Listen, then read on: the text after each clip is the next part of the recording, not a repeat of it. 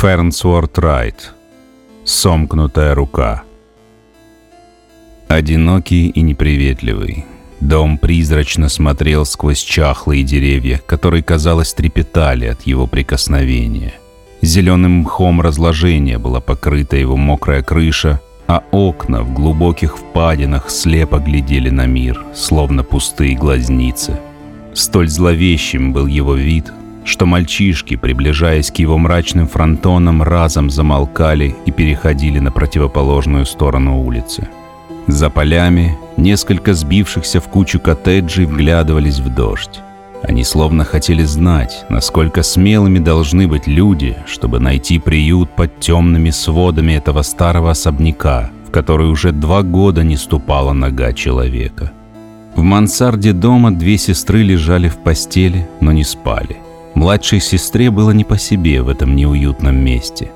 Старшая насмехалась над ее детскими страхами, но младшая чувствовала чары старого дома и продолжала бояться. Мне кажется, что в этом мрачном старом доме нет ничего, что могло бы напугать меня, неуверенно призналась она. Но сама атмосфера этого места ужасна. Мать не должна была оставлять нас одних в этом жутком месте. «Балда!» – выругалась ее сестра. «Со всем столовым серебром внизу кто-то должен здесь находиться, чтобы отпугнуть грабителей».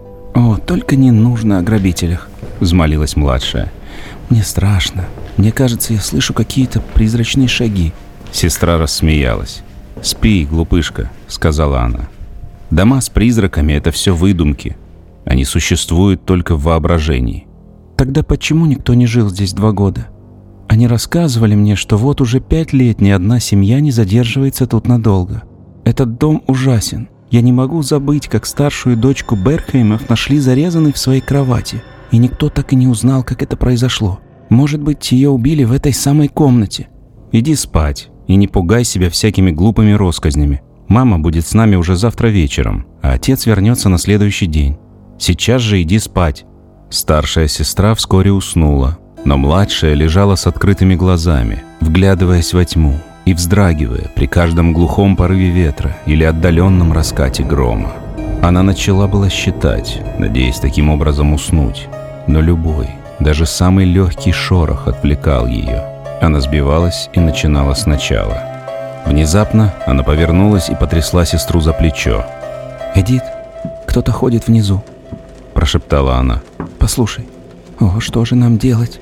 Старшая сестра зажгла свечу, надела халат и тапочки. «Ты же не пойдешь туда?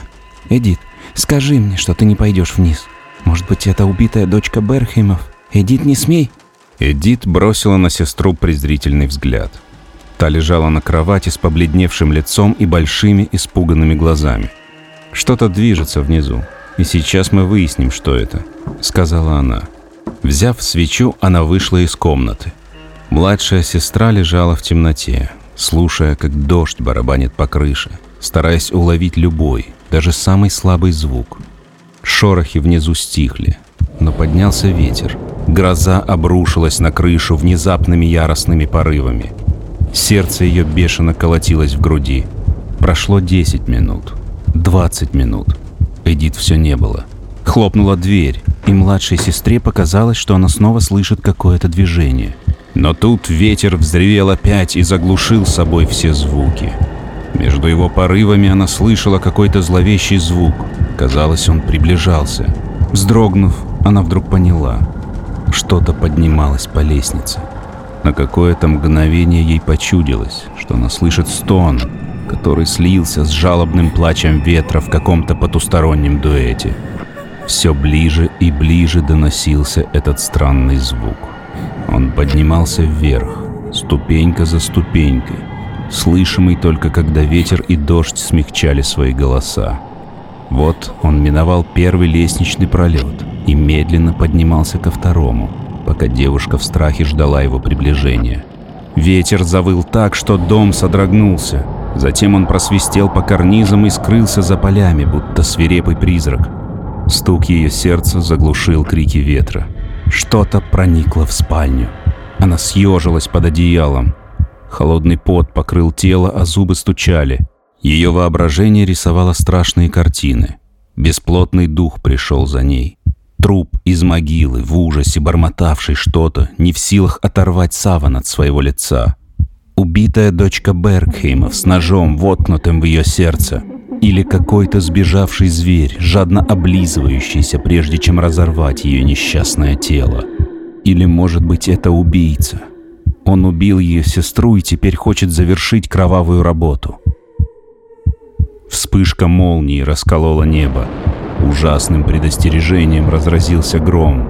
Девушка откинула одеяло и вжалась в стену. Широко открытые глаза, казалось, выпрыгнут из глазниц, в страхе увидеть то, что высветит очередная вспышка молнии. Медленно существо проползло по полу, поднялось на кровать и издало сдавленный звук агонии. Девушка сидела в оцепенении. Затем она робко протянула дрожащую руку, но сразу же убрала ее, боясь столкнуться с чем-то ужасным. Она снова протянула дрожащую руку во мрак, все дальше и дальше, пока не дотронулась до чего-то косматого и мокрого. Липкие пальцы вцепились в нее, и с криком ужаса она вскочила на ноги. Дрожащая ледяная рука потащила ее вниз. Измученный рассудок не выдержал, и она без чувств упала на кровать. Когда она пришла в себя, было уже светло. Рядом с ней лежало окровавленное тело сестры Эдит, раненное в грудь тем самым грабителем, которого она пыталась спугнуть. Младшая сестра сжимала запекшиеся пряди волос, спадавшие на грудь ее сестры, чья холодная рука держала ее последней судорожной хваткой смерти.